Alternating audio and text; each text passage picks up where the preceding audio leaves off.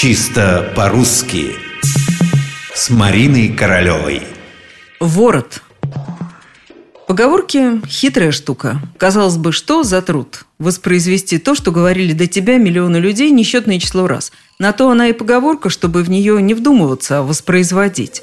Типовая ситуация, типовое высказывание – но нет, не так все просто. Человек – существо изначально творческое. Что значит воспроизводить? Нет, это не для нас. Мы же обязательно должны понимать, что говорим, а говорим в результате так, как понимаем. И вот тогда получается то, что получается. Например, брань на воротах не виснет. Да, именно так. Вот он, образчик переосмысленной поговорки. И главное, как это? Брань, повисшая на воротах. Это что-то уж очень неординарное.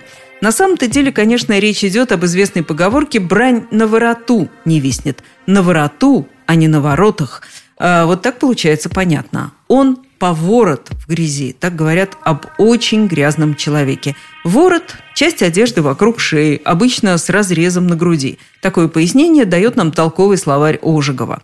Кстати, ворот и воротник – это не одно и то же. Воротник – часть одежды, которая пришивается или пристегивается к вороту.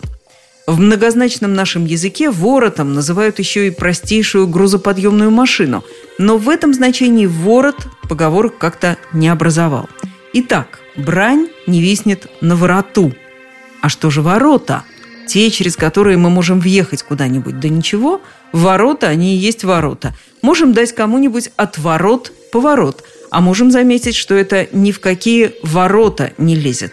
Ну а если беда, Тогда мы скажем «пришла беда, отворяй ворота». В поэтической речи тоже могут появиться ворота, пусть вас это не удивляет.